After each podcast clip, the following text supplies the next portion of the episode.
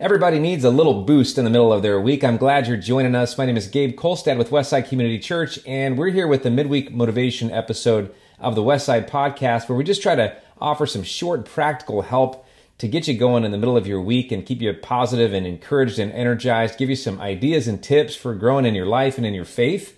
This month, we're focusing in on some practical next steps out of our weekend teachings in our Stranger Things series, kind of going back into the vault to pull up some of our best content. So let's jump in. In high school, I met the wrong guy and I ended up getting raped, brutally raped, and pregnant out of it.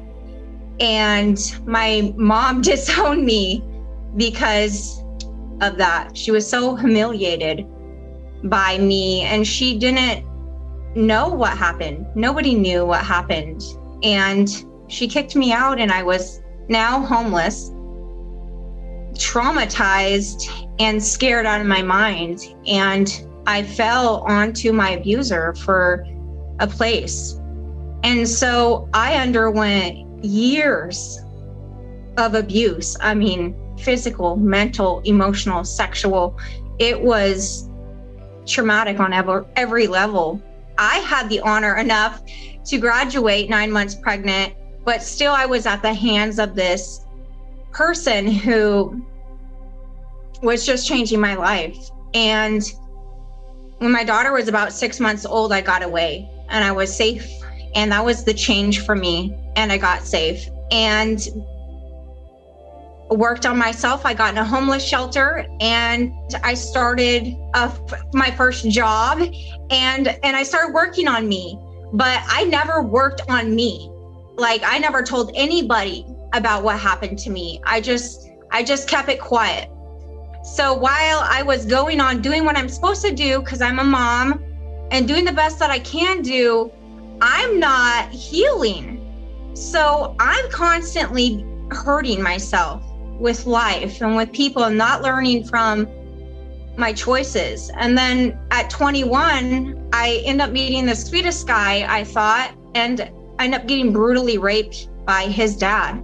So much so that I I lost a lot of my front teeth from the assault. And I never told anyone about that. In fact, I was humiliated in town and it was flipped on me that I was this person I wasn't. And so it put me in eight years of hell. I tried to commit suicide. I just, the weight was so much. No one, no one understood. Nobody cares. Nobody cares, I thought. And I just had hid these two traumas for so long.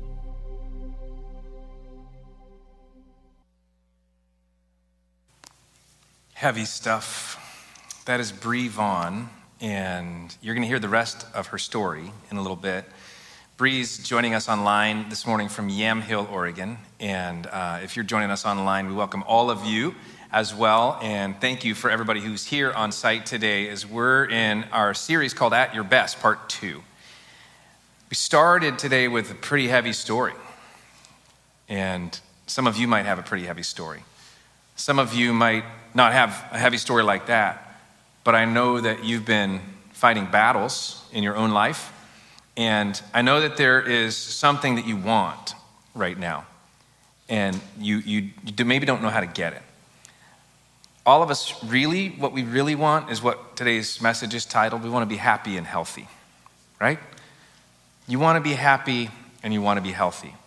And there's a lot of obstacles to that in life. Some of those we bring on ourselves, some of those other people inflict upon us. And some of those things are just part of being a human being in a fallen, fallen world. And I want to help all of us today to understand a little bit about what God wants in our lives because I think we're all going to be pleasantly surprised to discover that He also wants us to be happy and healthy, and that He's provided a way to do that. And, and we can find joy again, we can find health again. In this series, At Your Best, we started out last week talking about the subject of faith. And today we're going to be talking about the subject of health. Health, not just um, when you think of health, you might think of one compartment of it. And what we know about health is there's different kinds, right? It's really a holistic view of your body, your mind, and your soul. it's physical health, it's mental health, it's emotional health. We know that right now there's a massive mental health crisis happening in almost every sector of our lives, right?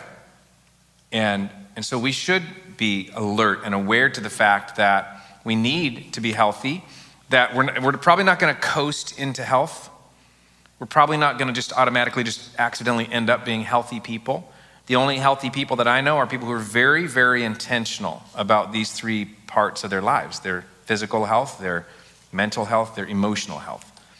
And I want to read you a verse from the Bible that I think will help us to go, yeah, this is how God really feels about you and me. It's in 1 John 3 2. John, by the way, the Apostle John, uh, wrote 1st, 2nd, and 3rd John. They're these little tiny epistles at the end of the New Testament. And if you want, if you're like, man, I just don't know where to start reading the Bible, I'm looking for a really short book, read 1st, 2nd, or 3rd John, because uh, they're super short, but they're very encouraging. 1st John is so encouraging. It's just five little chapters that are so encouraging. Chapter 3, verse 2 says this it says, Beloved, and that's John's kind of like MO. He's like, I love you. that's like the first thing he'll say to people, I love you. And he says that to us right here. The person, I, I love you. He goes, Beloved, I pray that all may go well with you and that you may be in what? Good health. That you may be in good health. Why would he care about that? Why would he say those words that are inspired by the Holy Spirit, written down as scripture, adopted as scripture for the last 2,000 years? Why would he say that to us? Why would God say, I want you to be in good health? And he says, as it goes well with your soul. Ooh, I like those words. As it goes well with your soul. And I don't know if, if you've asked yourself the question lately how's it going with your soul? How is your health? How good is your health? How are you feeling right now? Because you can't be at your best if you're not in good health physically, mentally, and emotionally. And we're going to talk today about like all of that. I'm not here to be a health coach today. I'm not a health coach.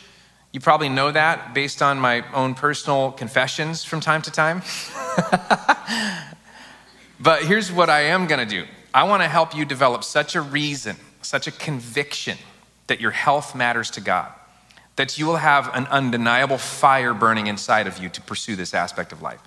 I want to help you anchor in on the reason why this is so important, the reason why it matters so much right now that you pursue health, that you become fully healthy, happy and healthy. It matters so, so, so much. I have a couple of favorite quotes I want to share. One is by a guy named Jim Rohn, and he said this He said, It's hard to do well when you don't feel well. And I love that. I think that's so true. When you wake up in the morning and you're not feeling well, it's hard to do well that day, right? And sometimes we skip past all of the, you know, we just go like, oh gosh, I'm just gonna have to grin and bear it today. The only problem is we're bearing it, but we're not grinning. And everybody can see that. You know, so sometimes I, go, at the end of the day, I always do this like reflection at the end of the day, and, I'm, and it's kind of like evaluate how the day went. And sometimes, like, man, I blew it. You know where I blew it? In the first 15 minutes of the day. By not stopping and insisting that I get in the right mindset, by not drinking that extra glass of water before I have my seventh cup of coffee, by not fueling with something healthy in my body, by not reflecting on some scripture so that my mind is right. You know, I, I can look back at the end of the day and go like, I see where I went wrong. It was in the first 15 minutes of the day because I wasn't prepared for today. I didn't get myself healthy for today.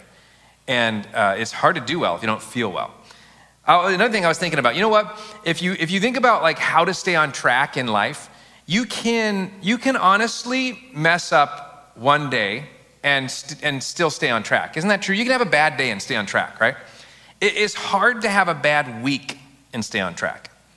So it's kind of like it's what we repeat that becomes the tone of our life.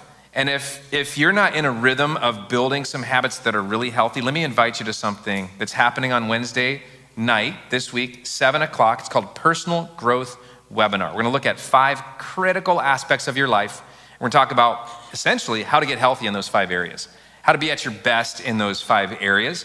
And uh, I want to invite you there. It's free, 7 o'clock this Wednesday. You can sign up on the app right now or on your connection card.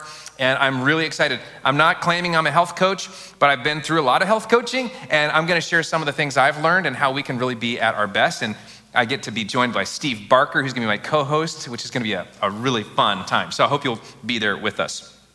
Here's another favorite quote that I have about this subject.